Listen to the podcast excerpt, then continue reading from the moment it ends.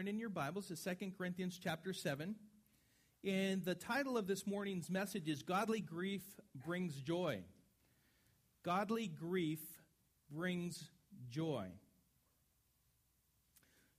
So let's read through, just get an understanding of the chapter, and then we'll get into breaking it down for everyone. Lord, we, uh, we ask that you would uh, give us eyes to see and ears to hear what you have for us to see and hear according to your Spirit. Father, I pray that you give us understanding of your word, and that as we look at this godly grief, how, how it is that it produces repentance that leads to salvation, that leads to life, I pray that you would encourage us, Lord, to not only understand it, but to apply it to our own lives and to see the fruit of that come about to your glory. And so, Father, we commit this time into your hands, Lord. We ask your blessing. We praise you. We love you. And we pray this in Jesus' name. Amen. So, the Apostle Paul writes to the church in Corinth this as we continue on from chapter 6. and chapter 7, verse 1, it says, Since we have these promises, beloved, let us cleanse ourselves from every defilement of body and spirit, bringing holiness to completion in the fear of God. Make room in your hearts for us. We have wronged no one. We have corrupted no one. We have taken advantage of no one. I do not say this to condemn you, for I said before that you are in our hearts to die together and to live together. I am acting with great boldness toward you. I have great pride in you. I am filled with comfort. In all our affliction, I am overflowing with joy. For even when we came into Macedonia, our bodies had no rest, but we were afflicted at every turn fighting without and fear within. But God, who comforts the downcast, comforted us by the coming of Titus, and not only by his coming, but also by the comfort with which he was comforted by you, as he told us of your longing, your mourning, your zeal for me, so that I rejoiced still more. For even if I made you grieve with my letter, I do not regret it, though I did regret it, for I see that that letter grieved you though only for a while. As it is, I rejoice, not because you were grieved, but because you were grieved into repenting, for you felt a godly grief, so that you suffered no loss through us. Verse 10 For godly grief produces a repentance that leads to salvation without regret, whereas worldly grief produces death. For see what earnestness this godly grief has produced in you, but also what eagerness to clear yourselves, what indignation, what fear, what longing, what zeal, what punishment. At every point you have proved yourselves innocent in the matter.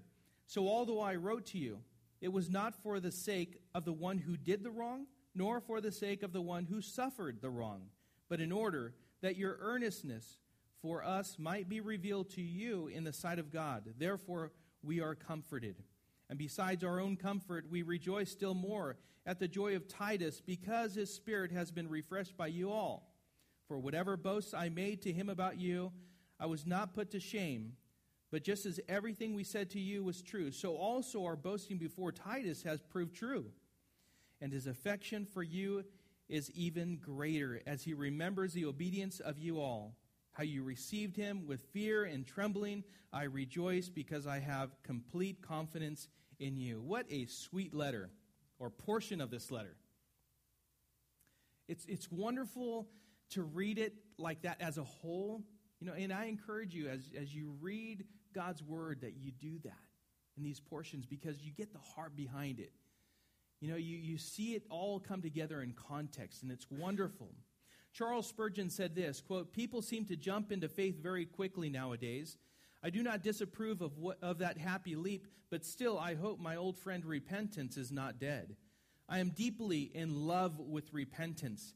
It seems to be the twin sister to faith. Repentance has been referred to as the first word of the gospel. When John the Baptist preached on the shores of the Jordan, he said, Repent, for the kingdom of heaven is at hand. And in Matthew 4:17, it says, From that time Jesus began to preach, saying, Repent, for the kingdom of heaven is at hand. In Acts 2:38, Peter said to them, Repent and be baptized, every one of you, in the name of Jesus Christ for the forgiveness of your sins, and you will receive the gift of the Holy Spirit. There is a godly grief towards sin that produces a repentance that is necessary for, the, for knowing the fullness of God's joy. It's absolutely necessary to grieve in this manner. And I have this, this question as we think about the first letter that the Apostle Paul writes to the Corinthian church. It, it was a very bold, a very stern letter. It was a rebuke, it was strong admonishment. That is not what we're seeing here. We're seeing completely something completely different. And so as we think about what happened, I want to quickly go back to 1 Corinthians and just go just read a few verses to give us just really a, a clear picture of the contrast between the Christians in Corinth of the first letter of Paul and his second letter to the Corinthians. In 1 Corinthians chapter 1 verse 11, the apostle Paul writes, "For it has been reported to me by Chloe's people that there is quarreling among you, my brothers." 1 Corinthians chapter 3 verses 1 through 3. The apostle Paul writes, "But I, brothers, could not address you as spiritual people." Now this is to the church. These are these are very strong words. It's like me coming and telling you, "Hey, I cannot address you as spiritual people. You are carnal. You are all about yourselves." You're like, "Wow, okay, that's strong." That's that's how and even stronger he was coming across. So he writes this, But I, brothers, could not address you as spiritual people, but as people of the flesh, as infants in Christ. I fed you with milk, not solid food, for you were not ready for it. And even now you are not ready, for you are still of the flesh. For while there is jealousy and strife among you, are you not of the flesh and behaving only in a human way? Let's go to the next chapter, 1 Corinthians chapter 4, verse 18. It says, Some are arrogant, as though I were not coming to you 1 Corinthians 5:1 It is actually reported that there is sexual immorality among you and of a kind that is not tolerated even among pagans for a man has his father's wife. This was this was like we talk about tolerance in the world today that that is something to grasp and to embrace and to bring close. That's exactly what this church was guilty of at that time. But it wasn't a tolerance that was founded in God's love, it was a compromise that was founded in the world and in the depths of hell. In 1 Corinthians chapter 6 verse 8 it says, "But you yourselves wrong and defraud even your own brothers." But now, but now as we go to this next letter, especially this chapter, in the last verse of this chapter, 2 Corinthians 7:16 the apostle Paul is able to write with complete confidence I rejoice because I have complete confidence in you. Oh, what a stark con- contrast that is, isn't it? So wouldn't you want to know what happened? What happened within that church that the apostle Paul could now write this letter in saying these things? I rejoice because I have complete confidence in you. It was genuine repentance. That's, what, that's what's happened. It's a remarkable transfer, transformation that's taken place. It's the Spirit of God bringing conviction to the people. That's very necessary. I often say that the life of a Christian is not a one time repentance, but it's a daily repentance. It's, it's a posture that we have toward the Lord, the Almighty God, the creator of heaven and earth considering him in every moment of every day. Paul had expressed a loving boldness toward the Christians in Corinth by writing and sending, sending them this harsh letter that's referred to. It was a letter of rebuke, not First Corinthians, but there was another, another letter that he refers to. Uh, he refers to it in 2 Corinthians chapter 2, verses 3 and 4, and also in chapter 7, verse 8, what we just read. And his first letter to the Corinthians was also, like I mentioned earlier, sharp and full of rebuke and admonishment for their carnality and spiritual immaturity.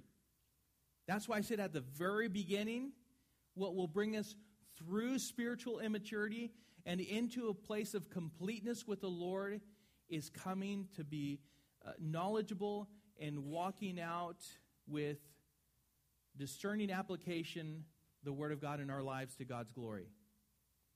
We see everything that pertains to life and godliness in the Word of God. He has the answers to everything, and it helps us deal with certain circumstances in our lives in a manner in which is fitting to being called a child of God, to being called Christians, followers of Jesus Christ. And now we have a whole new church. You can say it's not even recognizable from the church that Paul had first addressed in, in that first letter. It's a church that is better off for having received Paul's rebuke and admonishment. Now, Paul said the brethren in Corinth had his complete confidence, were a group that he was comforted by, and Titus was comforted by, and said he had great pride in them. Like, like a fatherly love and a pride for his children, children, he had that type of emotion toward them. He was full. He was like overflowing with joy, is what he was saying.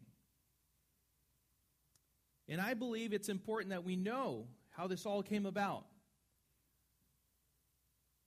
And that's what we're taking a look at this morning. Let's look again at verse 1. So, chapter 7, verse 1 says, Since we have these promises, beloved, let us cleanse ourselves from every defilement of body and spirit, bringing holiness to completion in the fear of God. Paul begins by continuing what he had previously told them was their responsibility to separate themselves from anything that would defile them in body and or spirit and therefore knowing a fullness of the holiness of God. That, that's a, a maturity, a spiritual maturity and godly wisdom. Going back real quick to chapter 6, verse 14, the Apostle Paul writes, Do not be unequally yoked with unbelievers, for what partnership has righteousness with lawlessness, or what fellowship has light with darkness? What accord has Christ with Belial? Or what portion does a believer share with an unbeliever? What agreement has the temple of God with idols? For we are the temple of the living God. So Paul laid out this contrast between that which defiles the body and the spirit and that which is holy. The result of heeding this warning was that it was what the Lord had said uh, through Paul, even in that chapter. Uh, in fact, Paul was quoting Isaiah 52, verse 11, and was quoted in verses 17 and 18, which says, Therefore, go out from their midst and be separate from them, says the Lord, and touch no unclean thing. Then I will welcome you, and I will be a father to you, and you shall be sons and daughters to me, says the Lord Almighty. So God was giving this promise, and, and Paul was simply continuing what he was telling them in the previous chapter. He gives this promise, the Lord does, which is absolutely is conditional, right? If this happens, then this will take place. And it was conditional upon one thing upon obedient action obedient action. This is what Paul begins this section of the letter with. But then he gives, us, gives them these words of encouragement. In verse 2, he continues on, and he says, Make room in your hearts for us. We have wronged no one, we have corrupted no one, we have taken advantage of no one. I do not say this to condemn you, for I said before that you are in our hearts to die together and to live together. I'm acting with great boldness toward you. I have great pride in you. I am filled with comfort in all our affliction, I am overflowing with joy. Paul is saying that he does not come to them with a self serving, deceiving, bitter, or angry heart, but with a pure, genuine, and loving concern for the brethren there in Corinth. Paul didn't take advantage of them for selfish gain, nor was he there to tear them down. That wasn't the purpose of it. It was like, hey, I, I, I'm, I'm not here for personal gain. And I'm not here to condemn you either. Even, even what I'm saying in regards to opening your heart to me, it's, it's not for, for me, but it's for the Lord's glory, that he might be glorified through you. What he said and did was to build them up in their faith out of a deep love for them. Paul even states what he had told them before You are in our hearts. He was saying, Hey, I've told you this before to die together and to live together. In other words, he was saying, I love you so much that I will never leave your side, no matter what happens. I won't jump ship. And here's how this body, this how this how this family is to come together and and exist and live. We win and we lose together. That's really important. Uh, that's, that's important for us to learn and to apply. As a family, we win and we lose. Sometimes, you know, we're not at this uh, mountaintop, this peak. Sometimes there's issues that happen in the family. But if we tend to those things in a manner in which is glorifying to the Lord according to God's word, and we get through them having His best interest at heart, we stick together. We have this loyalty. We have this trust. We have this growth that happens within the church in such a way that it is absolutely beautiful and it's appealing to the outside world. Why? Because they, they scream unity, but we're exemplifying it right here the way it should be. Right here. All to God's glory. And then Paul says, I have great pride in you. I am filled with comfort in all our affliction. I am overflowing with joy. That's again, it's like, wow, what what happened? This is completely different from what Paul was telling them in his first letter. So then he says, For even when we came into Macedonia, our bodies had no rest, but we were afflicted at every turn, fighting without and fear within. But God, who comforts the downcast, comforted us by the coming of Titus, and not only by his coming, but also by the comfort with which he was comforted by you, as he told us of your longing, your mourning, your zeal for me, so that I rejoice still the more. For even if I made you grieve with my letter, I do not regret it, though I did regret it, for I see that that letter grieved you, though only for a little for a while. As it is, I rejoice, not because you were grieved, but because you were grieved into repenting. For you felt a godly grief, so that you suffered no loss through us. So, Paul is leading up to the explanation of how this amazing transformation took place within the church at Corinth. But meanwhile, leading up to it, Paul is expressing th- this, this amazing comfort, this joy, this encouragement that came as a result of their revival through repentance. Imagine it's like you're the cause of my joy. Doesn't that in turn bring you joy? It's like, wow, that's that's encouraging. Really, I was I was like like what I did was instrumental in how you're feeling right now? Yeah. And, and it's a source, you are a source of encouragement. Not just of joy, but uh, encouragement and comfort.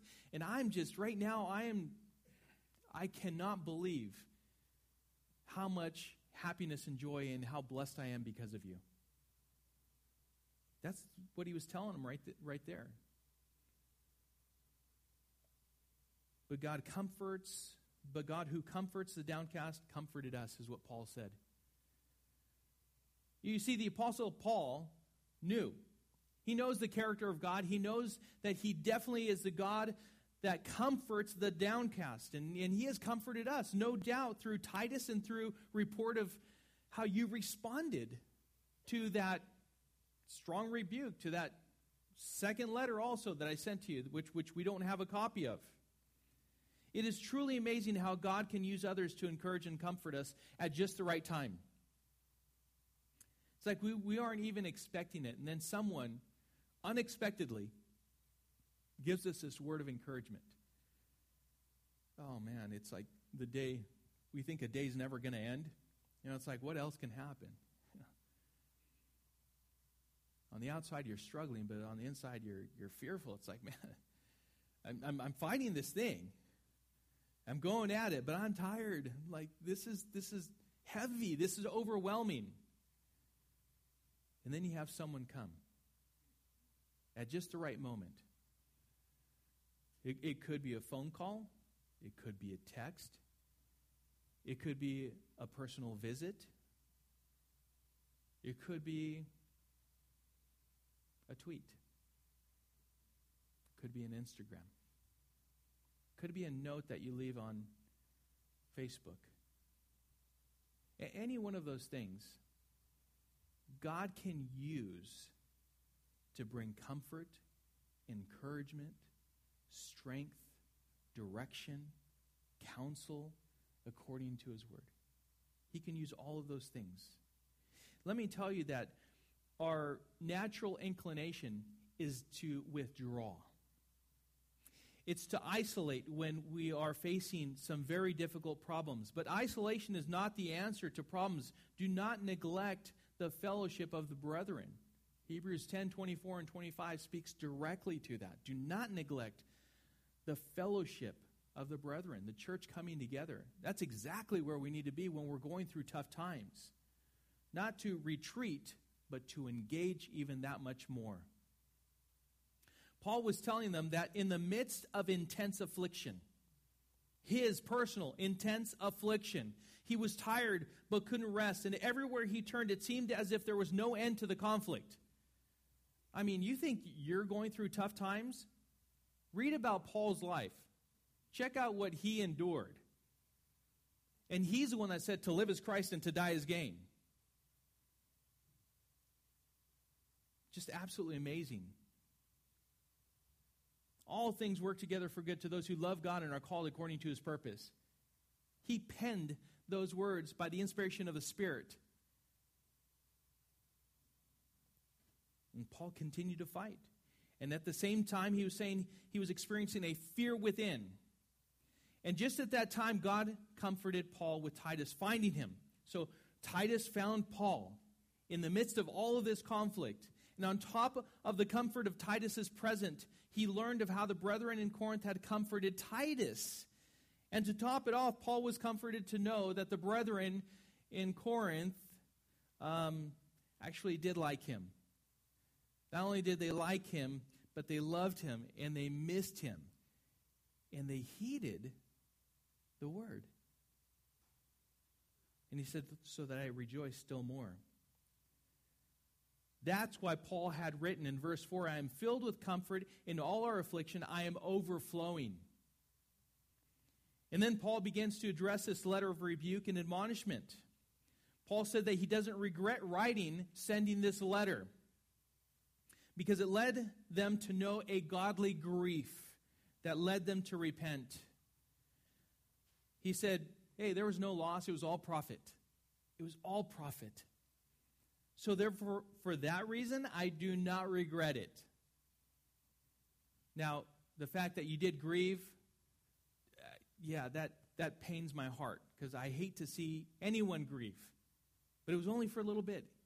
And it produced a repentance in, in you that led to life. That, that's the important part. So there was no loss whatsoever.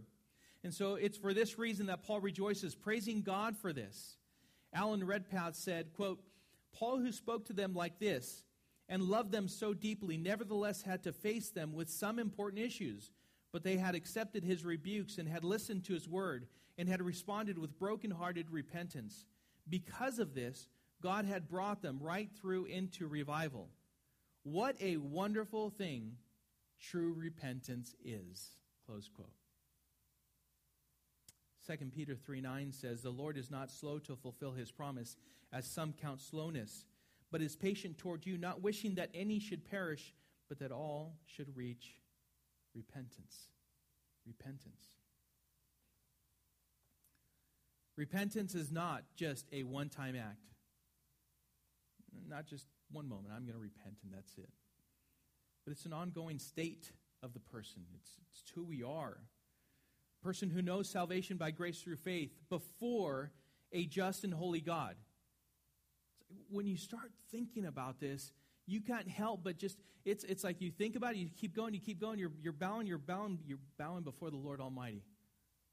Why? Because it's just a a right posture before the King. It's like you pardon me.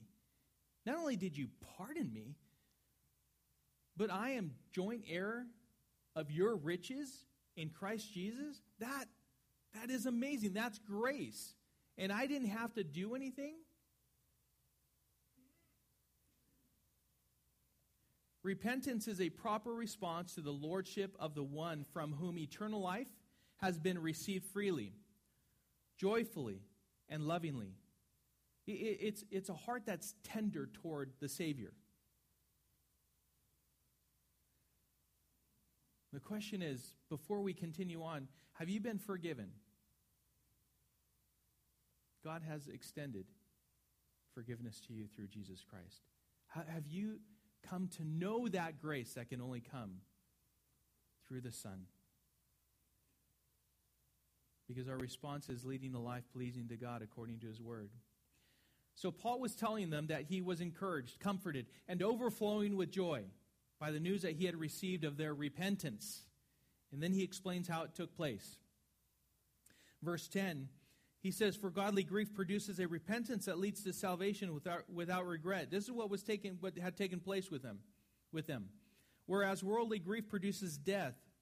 For see what earnestness this godly grief has produced in you, but also what eagerness to clear yourselves, what indignation, what fear, what longing, what zeal, what punishment. At every point you have proved yourselves innocent in the matter.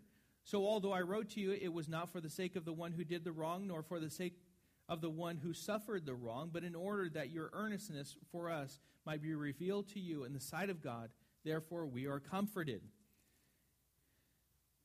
Just really quick, it, it, it, I love the fact that, hey, it wasn't, it wasn't um, for the sake of the one that was doing the wrong or the one that was, the wrong was being done to, okay? Listen, that, that's, not, that's not the point. It was that this carefulness, this reverence towards God might be revealed toward God in your hearts.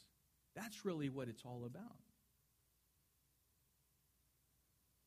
Now, I do want to back up a bit because number one, what we need to look at is, is found in verse 10. That godly grief produces a repentance that leads to salvation without regret, whereas worldly grief produces death. Now, this doesn't mean that we are saved by our repentance, but godly sorrow is what produces repentance, which is a turning from sin because of the awareness we are brought to that our sin is offensive toward God, and therefore we grieve because we believe that we have sinned against God. It's acknowledging for Him for who He is. At the moment we acknowledge Him for who He is and who Jesus Christ is, the moment that happens, it's like the Lord puts a light on our sin. Why? Because we've come to believe who He is who he truly is. And when he puts that light on our sin, we are grieved. We're absolutely grieved.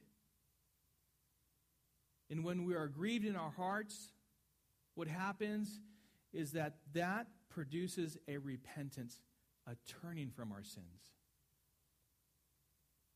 You see, repentance describes what coming back to God is. There is no way we can turn back to God without turning from the things that He is against. Paul describes two types of sorrow here in our text. One produces a repentance that leads to salvation, that is life without regret. There's no regrets whatsoever. The other simply produces death. That's how he describes it. A worldly sorrow or grief produces one thing it's death. Alan Redpath, again to quote him, said, quote, quite evidently, it is possible for us to be sorry, to be chagrined, to be full of remorse without ever being repentant. It is possible for sorrow to have nothing at all to do with God. That is the difference between true and false repentance. The one puts our sin in the light of God's judgment, the other ignores God altogether. The one grieves with a broken heart over the sin itself, the other is embittered with the consequences of sin, but has never been made to grieve over the act. Close quote. And then it brought me to think this is why it's important that we know God's Word. That it's not a human philosophy that is brought forth. But is simply the Word of God. You see, repentance begins to take place the moment a man sees his life in light of the law of God and recognizes his utter offense of God against him. Although he may have thought at one point, just like me, I thought at one point that I knew and loved God and was accepted by God. I wanted to believe that wholeheartedly. I, I did. And I was unsaved. And I was not understanding the manner in which I was to respond to God, really knowing Him. And how it is that my sin was an offense to a righteous and holy God. But repentance begins to take place the moment a man sees his life in light of the law of God and recognizes his utter offense of God, although he may have thought at one point that he knew and loved God and was accepted by God, has now been brought to understand that he falls grossly short of anything that would be acceptable to God without his grace first being received through faith in Jesus Christ.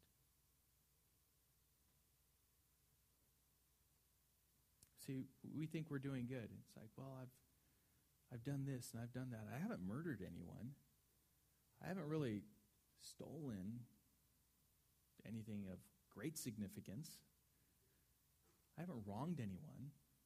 I haven't done this. I haven't done that.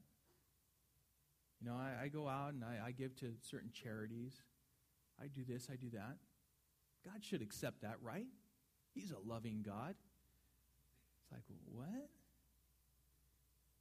If you knew God, that you, then you would know that our righteousness before a righteous and holy God, are, like our righteous, what we would consider to be righteous acts, behavior, even a state of mind, thoughts, is like dirty garments before Him. That you, even on our best days, it's filth. It, it's still not right. It's not what's acceptable to Him. So when we come to understand that, that we, that we respond. Worldly sorrow only produces bad feelings of the consequences that come as a result of breaking man's law or even committing an offense against the law of our conscience. But it does not consider God. Worldly sorrow simply leads to death because it doesn't lead to the necessary repentance toward God. There's, there's no confession of sin. Confession of sin, by the way, is simply agreeing with God that that is sin. So we can argue with God until our last day.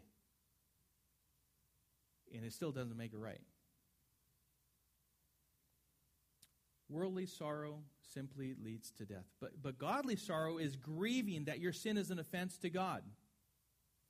Romans 2 4 says, Or do you presume on the riches of his kindness and forbearance and patience, not knowing that God's kindness is meant to lead you to repentance? So when we understand, oh, he's kind, he's patient, he's loving, this is how he demonstrated it to me. And that's supposed to lead us to repentance. And then, secondly, we have this evidence of genuine repentance in verse 11. It's laid out for us.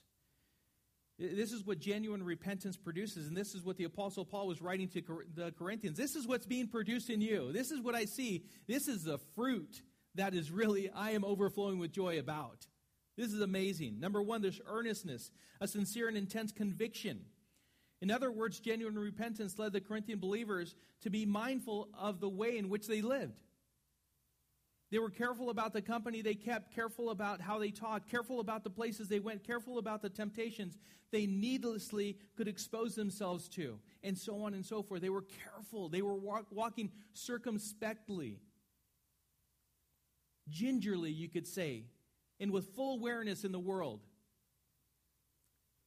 They were more mindful about breaking God's heart than breaking the heart of the world. They conscientiously steered clear of the entanglements with things that offended God. Conscientiously, not neglectfully. Secondly, they demonstrated this eagerness to be cleared. There was a sense of urgency in making sure that all dealings that offended God were dealt with. That's what that is telling us there. There was this drastic action that took place within the body of believers in Corinth without any compromise whatsoever. I'm not going to withhold this just because I want to. I want to be clear, period. If there was a letter that needed to be written, associations to be removed from, relationships that needed to be mended, etc., etc., then it was all dealt with, making sure that they were clear of the offenses toward God. All everything that they knew of. As much as depended on them, they were living at peace with all men. That's what was going on with them. There was also, though, this anger that had surfaced within them. It's called indignation or righteous indignation. It's a righteous anger. Alan Redpath said, I am glad the Bible allows me to get mad, mad with the devil. To think that he had the audacity to pull me down and make me do that. What indignation, what fury at sin and all the agencies of Satan. That's a good anger. That is, that is right on.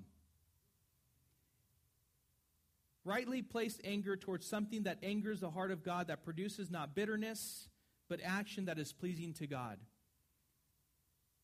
It's like, man, that makes me so upset. It's like, that's the fighting spirit that you need to have. That's it right there. There is also this fear that they were demonstrating, or reverence. There was a difference in the way they lived their lives, the way they walked, the way they talked, the way they handled themselves, the way they didn't just blurt some things out. They held back. Their mouths were guarded. Their hands were kept down. There is a godly purpose in how they thought, talked, and acted. Their lives were no longer lived in a flippant manner. Like, hey, whatever comes, whatever, you know. If you're in Rome, live as a. No, no. We are foreigners in this land as Christians. Our home is not here, it's there, it's with the Lord. Glorify Him. Fifthly, longing and zeal. There was this hungering for a relationship with God. There was a longing for God to walk with Him and spend time also, not only with Him in His Word and in prayer, but also in His service. Laziness was no longer found within the Corinthian church, but a passion enveloped them that was evidence of a genuine revival that took place in their hearts. When God moves in your heart, oh, it, it'll be evident to everyone around you. You won't have to say a thing. What do you have? What's going on? Where are we going? What are we doing? Mission trip? What do, what do we have? We have greeters. We have this. We have um, the hands and feet ministry. We have. You can participate in so many different areas of, of, of the church. And when God grabs a hold of your heart, He gives you this, this zeal and this passion and this sense of urgency for the things that pertain to Him, this work that He has. And that's what this Corinthian church was. They were, they were all they were moving. There's also this punishment that we see. Number six, a readiness to destroy anything against God. That's a good posture to have. 2 Corinthians 10, verses 5 and 6 says, We destroy arguments and every lofty opinion raised against the knowledge of God, and take every thought captive to obey Christ, being ready to punish every disobedience when your obedience is complete. It wasn't a set of words or a display of feelings that proved their genuine godly sorrow and repentance, but rather it was their actions that displayed this and proved it. It was their actions. Alan Redpath, again, you can tell that I went a lot to, I love Alan. Okay, here's who I love Alan Redpath, Warren Wiersbe, um, John MacArthur, uh, David Guzik. Th- those are the guys that I've come to like surround myself with, and a few others. All right, this time you're getting just Alan Redpath. But Alan Redpath said this: "Godly sorrow that leads to repentance, therefore, is a sorrow that leads to cha- to a change of purpose, of intention, and of action." It is not the sorrow of idle tears. It is not crying by your bedside because once again you have failed nor is it vain regret wishing things had never happened, wishing you could live the moments again. No, it is not that. It is a change of purpose and intentions, a change of direction and action. Close quote. That's what that is. It's not sitting there. It's like, I know many people that are wasting away their lives with worldly grief. Oh, I wish it would have been different. I wish, I wish I wouldn't have experienced that. I wish this, I wish that. You know what, what it's leading to? Death. Because you know what they're still doing? Nothing. Nothing. And you know who it's impacting? Everyone. Everyone. Do you know anyone who lives in the past who has this worldly sorrow, this grief that overwhelms them? Tell me, who does that benefit? I know, I know people. And it's not very long before you tend to say, you know, I, I got I gotta go, you know, or I have another call coming in. No. As Christians, we have hope, we have purpose, we have this, this God that we are to serve with zeal and passion. We have enough on our hands, enough before us to demonstrate to Him our thankfulness and gratefulness for the love that He first demonstrated to us. And Paul says to the Christians in Corinth that in all these points they have proven a sincere, genuine repentance of what they were previously guilty of. So they weren't living in it's like that was that was old, that's dead. Today, God's mercies, the Bible says, God's mercies are new every day. Don't get hung up on yesterday. Yesterday can be a huge burden, a weight that you cannot stand under. You can't today ask for repentance. Lord, give me uh, just, uh, just a, a fresh new perspective. I Please forgive me. I have sinned against you and you alone. But today starts a new life in me. That's what happened with a whole bunch of people in Corinth. This amazing revival took place. And the question is is there evidence of genuine repentance in your life? Do you have evidence of that in your life? This fruit, is it there? And if not, you know what? I'm not saying that's okay. I'm just saying good. I'm glad that maybe the Lord's bringing that to your awareness. Because remember, godly grief produces repentance that leads to salvation or life. Every time. we see here in closing that God's word was for the benefit of all. Paul ends this portion just on a, again on this, this high note. He says, And besides our own comfort, we rejoice still more at the joy of Titus because his spirit has been refreshed by you all. Or y'all. For whatever boasts I made to him about you, I was not put to shame, but just as everything we said to you was true, so also our boasting before Titus has proved true, and his affection for you is even greater, as he remembers the obedience of you all how you received him with fear and trembling. I rejoice because I have complete confidence in you. It's perfectly clear that Paul had confidence that the Corinthian believers would, uh, you know, had responded to what he had written to them about in the previous letter and who and how they would respond to it. Because he's saying here, hey, I, bo- I boasted to Titus. I was bragging about you. I was thinking, yeah, I sent them, you know, First Corinthians and this, this sharp letter, but I knew you would respond. And I was bragging about you to Titus, my brother. When he came to you, I was proven right. I was proven right. Titus was refreshed by the repentant hearts of the humble Corinthians. Paul was comforted. Titus's affection toward the Corinthians was made greater, and Paul was overjoyed. He said, I rejoice because I have complete confidence in you. So we see here. Do we have that, that godly grief, that godly sorrow? As we come before a righteous and holy God. Because godly grief produces a repentance that leads to salvation without regret. Remember Job? Job regretted the day that he was born because of everything that he was going through. But I've never known anyone to regret their second birth, the day that they came to the saving knowledge of Jesus Christ. I've never known someone that's regretted that day. Acts 4:12 says and there is salvation in no one else for there is no other name under heaven given among men by which we must be saved. And when we do acknowledge our sin is against God. And actually, that sin that we acknowledge is what separates us from Him, and, and we believe who He is. We sorrow and repent and come to know an abundant life in Him and life everlasting. I know that at the point that I came to know Jesus Christ as Lord and Savior, it was at that point, up to now, that I've known this abundant life that I had never known before. I thought by all my striving, traveling, doing things, and all of that, that that would satisfy and fulfill me, but it wasn't. It was all vain, it was all empty. But there was one experience that has topped it all off, and that was the experience of coming to know Jesus as Lord and Savior. That was it. And you know what? That'll follow me into eternity for all time, right into the glory of the Father.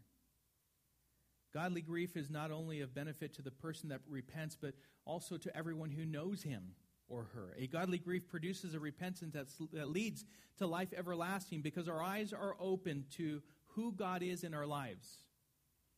And we are willing to surrender to this amazing God who loves us eternally and offers salvation to all mankind.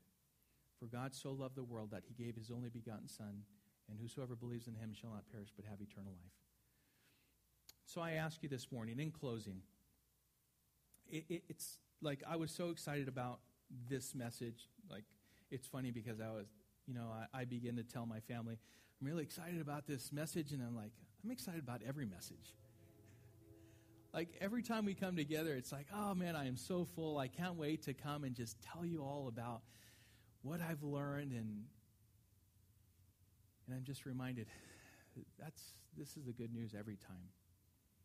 It's good news every time because it helps if we're Christians, if we're already believers, it corrects us, refines us, it strengthens us, it encourages us. It, it, it kind of stirs us up. And, it, and if we were having a week that was kind of off, it kind of it rights us and we keep going. But even if you're here and you don't know salvation in Jesus Christ, it's still it's this is good news. Why? Because this when you do see your sin in light of a perfect and holy God, you realize that he's not he didn't send his son to condemn you, but to offer a way of salvation. He's reaching down with his right hand, so to speak. He was saying, Take my hand. I'm, I'm sending my son to this earth to die in your place, for, to atone for, the, for your sins. You don't owe me anything. I'm paying for it all. And he demonstrated that love. So for if you're sitting here and you don't know the love of Christ, where it starts is you believe God for who he is. You believe that he sent his only begotten son to die in your place. It begins there. And when you see your sin in light of his love and who he is, you will repent of your sin. And you will know that life of abundance in Jesus Christ. And you will begin to see what we have in him. And you will respond by living a life that glorifies the Lord. It won't be out of duty. It won't be because you have to. These do's and don'ts, they're all in there. Yeah, they're all in there. It's, it's for our benefit. But it's not because it's the do's and don'ts, the laws, there are all these things, rules and regulations. No, it's like, how can I please you? How can I please you? Out of a love, of, this is a response for the one who has been found right before the Father in the Son. I pray that that's you this morning. You can do that in the privacy of your chair right now. And you can ask the Lord to forgive you of your sins. And you can ask Jesus' heart G- Jesus to be your Lord and Savior. And I tell you,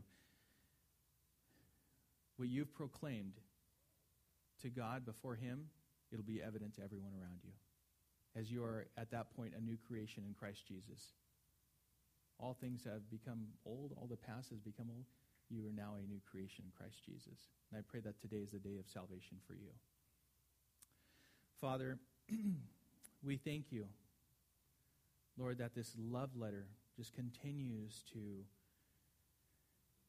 speak to us and and Lord, your heart is revealed to us in such a way that it is truly overwhelming to know your grace and your incomprehensible love that you demonstrated to us through your Son, Jesus Christ. I pray, Lord, that you would help us to live lives of true repentance. That we would continually come before you, submitting ourselves to your Lordship and being refined by you, strengthened by you. Lord, all to your glory, to reflect your glory to other people. And I pray that if there is anyone here who has not surrendered to you, Father, that they do respond this morning. That today is the day of salvation because tomorrow is not promised, this afternoon is not promised. So, Father, I pray that there is a, a deep and sincere and genuine response